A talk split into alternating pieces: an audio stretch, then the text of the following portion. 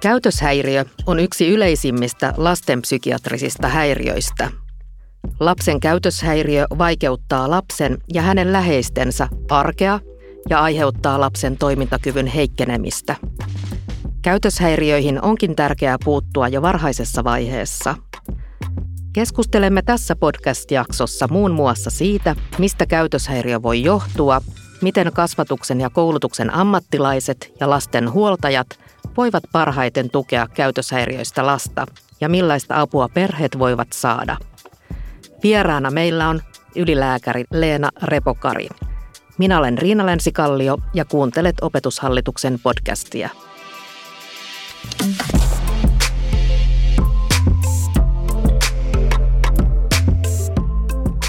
Käytöshäiriö on yksi yleisimmistä lastenpsykiatrisista häiriöistä.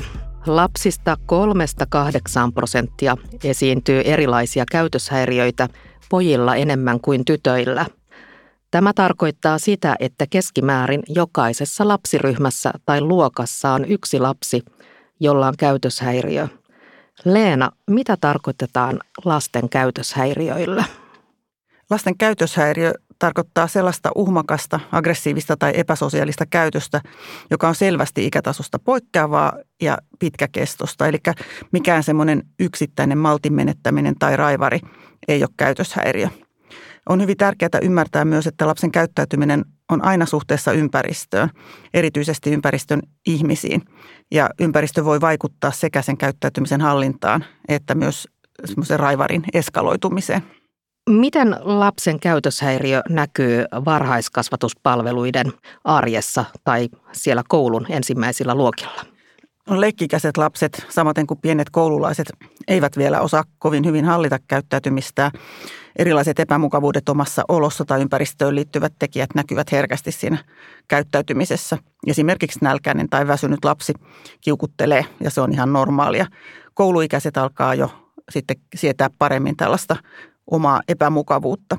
Tavanomainen rajojen kokeilu ja vallattomuus on sellaista, jonka tolkkuaikuinen pystyy hyvin rajoittamaan, vaikka se saattaakin koetella hermoja. Mutta sen sijaan käytöshäiriö on sitten sellaista, joka aikuiselle tulee liian vaikeaksi. Lapset on hirveän erilaisia. Käyttäytymisen säätely kehittyy ihan niin kuin muutkin taidot eri tahdissa eri lapsilla. Lapsen temperamentti, herkkyys ympäristön ärsykkeille, lapsen sosiaaliset taidot ja turvallisuuden tunne kaikki vaikuttavat paljon hänen käyttäytymiseensä. Lapset myös reagoi erilaisiin muutoksiin, esimerkiksi lapsiryhmän levottomuuteen tai kotona tapahtuneisiin muutoksiin käyttäytymisellä. Lapsen haastava käyttäytyminen voi johtua myös siitä, jos hän joutuu jatkuvasti liian haastaviin tilanteisiin, ei ymmärrä esimerkiksi mitä häneltä tahdotaan tai ei pysty suoriutumaan niistä asioista, mitä vaikkapa koulussa edellytetään, tai jos lapsi on sellainen, että hän kuormittuu herkästi ympäristön ärsykkeistä tai sosiaalisista tilanteista. Eli lapset myös reagoi käyttäytymisellään vaikkapa varhaiskasvatuksessa tai koulussa tapahtuvaan aikuisten vaihtumiseen. Kyllä, se on erityisesti pienille lapsille tosi hankalaa. No entä sitten tunnekylmyys, joka on harvinaista? Miten paljon äh, tunnekylmyyttä esiintyy ja mitkä ovat sen merkit? Tunnekylmyyttä esiintyy hyvin pienellä osalla väestöstä. Ihan tarkkoja prosenttilukuja en osaa sanoa, mutta puhutaan parista lapsesta per sata korkeintaan. Merkkejä siitä ovat esimerkiksi, että syyllisyyden ja katumuksen tunteet puuttuu, ei välitä toisen tunteista, ei ilmaise omiakaan tunteita. Ehkä semmoinen tyypillinen esimerkki on, että lapsi kiusaa ja kiduttaa eläimiä. Näitä voidaan havaita sekä käytöshäiriöiden yhteydessä että ilman mitään käytöshäiriötä. Ja taustalla on yleensä hyvin vakavia puutteita huolenpidossa. Saattaa olla myös traumataustaa, erityisesti silloin, kun se esiintyy ilman käytöshäiriötä. Kyllä, että esimerkiksi sodan jaloissa olevat lapset, niin heillä voi olla tämmöistä traumaa, joka sitten aiheuttaa vaikeuksia tunneelämässä. Kyllä, mutta täytyy ottaa huomioon se, että, että tämä tunnekylmyys on todella harvinainen ja se on hyvin voimakkaasti myös periytyvä, eli että kaikilla ei ole riskiä kehittää sitä huonosta olosta huolimatta. Mitäs asioita ja muita riskitekijöitä käytöshäiriöiden taustalla on? No ehkä on tärkeää ymmärtää, että mikään yksittäinen asia sinällään ei selitä käytöshäiriön syntyä. Taustalla on aina useita eri tekijöitä. Ja se tausta on todella hyvin monitekijäinen. Siellä on genetiikka vaikuttaa, toisilla meillä on enemmän alttiutta kehittää käytöshäiriöitä. Esimerkiksi temperamentti, erilaiset neurobiologiset tekijät, oppimisen ongelmat, aktiivisuuden ja tarkkaavuuden säätelyn ongelmat vaikuttaa käytöshäiriöiden syntyyn. Samaten raskauden aikaiset riskitekijät, esimerkiksi äidin päihteiden käyttö – Tosi tärkeää on vanhemmuus ja muu kasvatusympäristö. Esimerkiksi hyvin autoritäärinen rankaseva kasvatuskulttuuri lisää käytöshäiriöiden esiintyvyyttä. Huono huolenpito, vanhempien omat käyttäytymisen hallinnan ongelmat. Nämä voi toki liittyä esimerkiksi päihteiden käyttöön tai mielenterveysongelmiin. Nämä on ehkä niitä tavallisimpia asioita siellä taustalla. Entä mitä lasten kanssa työskentelevien olisi tärkeää ymmärtää? No se on minusta ehkä se kaikkein tärkein asia, että lapsen käyttäytyminen on todella aina suhteessa ympäristöön. Eli ympäristö vaikuttaa siihen ja ympäristön aikuisilla on suuri vastuu tässä. Käyttäytymisen hallitseminen ja sosiaaliset taidot on myös ihan vain tavallisia taitoja. Niitä voi oppia ja opettaa. Tunne- ja vuorovaikutustaitoja voi opettaa varhaiskasvatuksessa ja koulussa koko ryhmälle. Kaikki hyötyy siitä. Aikuisten on tosi tärkeää myös kyetä havaitsemaan omaa käyttäytymistään ja muistaa se, että lapsi ei tahallaan käyttäydy huonosti. On hyvä muistaa myös se, että käytöshäiriöiset lapset yleensä saavat pääasiassa negatiivista palautetta ympäristöltään. Ja meillä on edelleen se kulttuuri vallalla, että käyttäytymistä yritetään opettaa rangaistusten kautta. Jokainen lapsi tarvii kuitenkin hyvää palautetta ja käytöshäiriöiset saa sitä hyvin vähän – joten heille olisi hyvä antaa sitä herkästi ja välittömästi aina, kun lapsi toimii toivotulla tavalla. Eli kiittää aina, kun se on jollain tavalla mahdollista. Ja rangaistusten sijaan tulisi käyttää seuraamuksia ja seuraamukset tulisi olla kohtuullisia, niiden tulisi olla kaikkien tiedossa etukäteen ja niitä tulisi käyttää hyvin johdonmukaisesti. Mitä voidaan taata ryhmässä kaikille lapsille turvallinen ja yhdenvertainen kasvuympäristö? Miten ammattilainen voi parhaiten tukea käytöshäiriöistä lasta ja koko ryhmää ja, ja miten niin kuin kannattaa käytännössä konkreettisesti puuttua näihin tilanteisiin? Se onkin tosi vaikeaa. Kaikki lapset hyötyy siitä, että varhaiskasvatuksen arki on strukturoitua ja lapset tietävät, mitä seuraavaksi tapahtuu. Eri lapset tarvitsevat eri asioita ja se on se vaikea asia, mikä kaikkien kasvattajien pitäisi pystyä ottamaan huomioon. Esimerkiksi käytöshäiriöiselle lapselle voi olla tarpeen ennakoida asioita vielä tavallista enemmän, antaa vähän enemmän aikaa – pilkkoa tekemiset riittävän lyhyiksi pätkiksi ja tosiaan antaa kiitosta ehkä matalammalla kynnyksellä kuin jollekulle toiselle. Kuitenkin tietysti huomioiden myös ne lapset, jotka käyttäytyy hyvin, hekin tarvitsee hyvää palautetta ja kiitosta.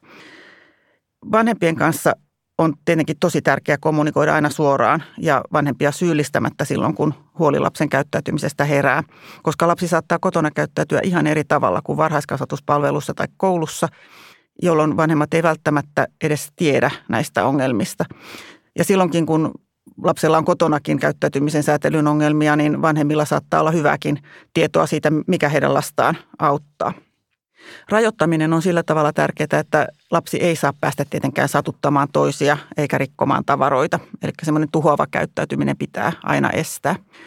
Koko ryhmän lasten tunnesäätelytaitoja voi vahvistaa ihan yksinkertaisilla arkipäivän asioilla. Eli otetaan lapset huomioon, kuunnellaan mitä he sanovat, kysellään heidän kuulumisiaan, annetaan mahdollisuus kertoa, miltä heistä tuntuu.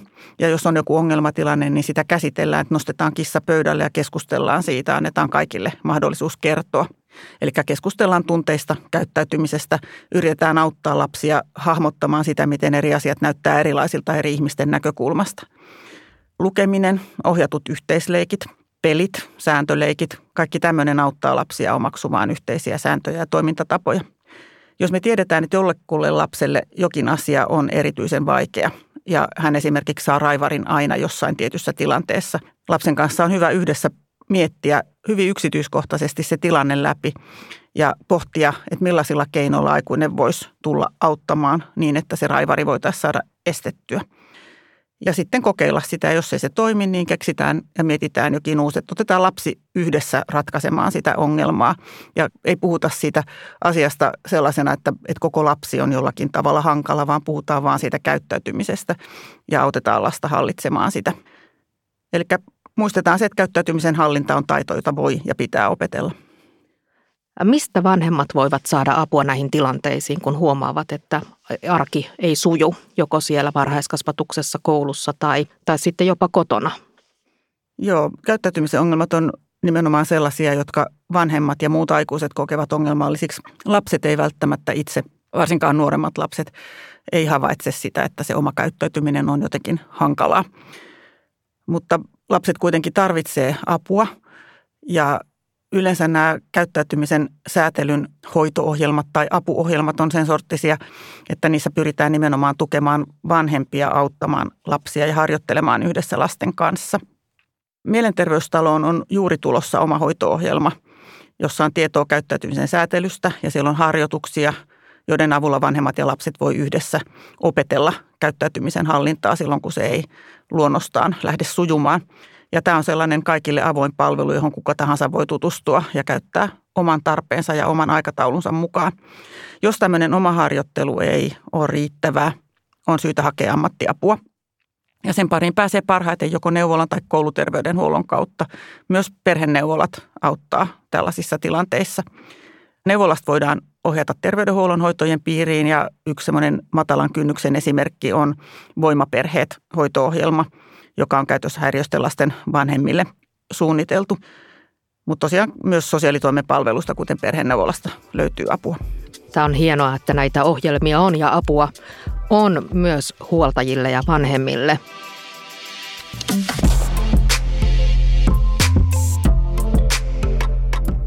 Entä mitä tapahtuu lapselle, jos hän ei saakaan apua epäsosiaaliseen käytökseen? Me tiedetään tutkimuksista, että käytöshäiriöt näkyy myöhemmässä elämässä. Lapsuusien käytöshäiriöt on selvästi yhteydessä muun muassa aikuisien mielenterveys- ja päihdeongelmiin, lisääntyneeseen somaattiseen sairastamiseen ja rikollisuuteen, alempaan koulutustasoon, parisuhdeongelmiin, työttömyyteen, jopa matalampaan elinikään. Eli riskit on hyvin suuret. Mitä varhemmin oireet on alkaneet ja mitä vakavampia ne ovat, niin sen todennäköisempää on, että aikuisiellä on ongelmia, mikäli tähän häiriöön ei puututa. Mutta lohdullista sen sijaan on se, että jos apua saadaan ja ne käyttäytymisen ongelmat saadaan korjattua, niin nämä myöhemmän iän riskit pienenevät selvästi. Eli nämä lapset pärjäävät maailmassa ihan yhtä hyvin kuin muutkin. Miten käytöshäiriöitä hoidetaan vaikuttavasti ja lapsen etu huomioiden? No erityisen tärkeää on se, että käytöshäiriöiden hoito aloitetaan mahdollisimman varhain. Se on tuloksellisempaa ja se on myös lapsen kannalta hyvä siksi, että lapsi ei silloin pääse leimautumaan hankalaksi lapseksi, joka vaikeuttaa hänen olemistaan kaikissa ryhmissä. Käyttäytymistä pitää harjoitella ja tästä syystä se hoito pitää kohdentaa siten, että, että siihen osallistuu kaikki lapsen kasvuympäristön aikuiset, eli vanhemmat, varhaiskasvatuksen aikuiset ja koulun aikuiset. Varhaiskasvatuksessa ja koulussa voidaan pedagogiikan keinoin auttaa lapsia. Heitä voi auttaa tunnistamaan tämmöisiä hankalia tilanteita, löytämään niihin ratkaisuja. Voidaan harjoitella yhdessä kaveritaitoja, sosiaalisten tilanteiden sääntöjä ja sitten ihan tämmöisillä leikillisillä keinoilla opetella itsehillintää. Ja nämä on kaikki sellaisia, mitkä on hyödyllisiä kaikille lapsille. Niitä voidaan opetella ryhmässä. No sitten terveydenhuollossa ja sosiaalitoimessa on, on palveluita, josta löytyy tämmöisiä strukturoituja vanhemmuustaito-ohjauksen ohjelmia. Ja nämä on todettu sitten tutkimuksissa tehokkaiksi hoitomenetelmiksi. Ja niitä käytetään nimenomaan silloin, kun puhutaan jo häiriöstä. Niitä on useita, ne on sisällöltään hyvin samankaltaisia ja ne soveltavat kognitiivis-behavioraalista teoriaa, sosiaalisen oppimisen teoriaa ja kiintymyssuhdeteoriaa.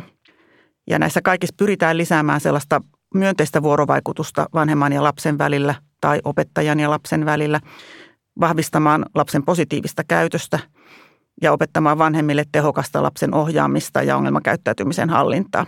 Näitä voidaan toteuttaa joko ihan tämmöisenä omahoitona tai sitten ohjattuna omahoitona, jolloin joku terveyden tai sosiaalihuollon henkilö on siinä niin kuin coachaamassa vieressä. Tai sitten tämmöisinä läsnäolohoitoina tai videovälitteisinä ryhmä- tai perhekohtaisina hoitoina. Näistä esimerkkejä on esimerkiksi jo aiemmin mainitut tämä Mielenterveystalon oma hoito-ohjelma ja Voimaperheet-ohjelma. Sen lisäksi meillä on aika laajalti Suomessa käytössä ihmeelliset vuodet-ryhmiä perustasolla, erityisesti perheneuvoloissa. Ja sitten oppiohjelma, joka on täällä HUS-alueella aika lailla hyvin, hyvin levinnyt laajalle. Isommille lapsille voidaan sitten antaa myös yksilöllistä hoitoa tai ryhmänä tämmöistä kognitiivis-behavioraalista hoitoa, jossa harjoitellaan tunnetaitoja, eli tunteiden tunnistamista, sellaista ilmaisemista, joka ei vahingoita ketään ja tunteiden säätelyä ja samaten ongelmanratkaisutaitoja, koska nämä lapset aika usein raivostuu siitä, kun he turhautuu tilanteessa, jossa he ei tiedä, mitä tehdä. Siksi tämä ongelmanratkaisu on hyvin keskeinen. Joissakin tilanteissa silloin, kun on hyvin vaikeasta oireilusta kyse, niin voidaan lyhytaikaisesti käyttää myös lääkitystä. Ja tätä käytetään nimenomaan silloin, kun lapsen käyttäytyminen on hyvin tuhoavaa tai vaikeasti hallittavaa.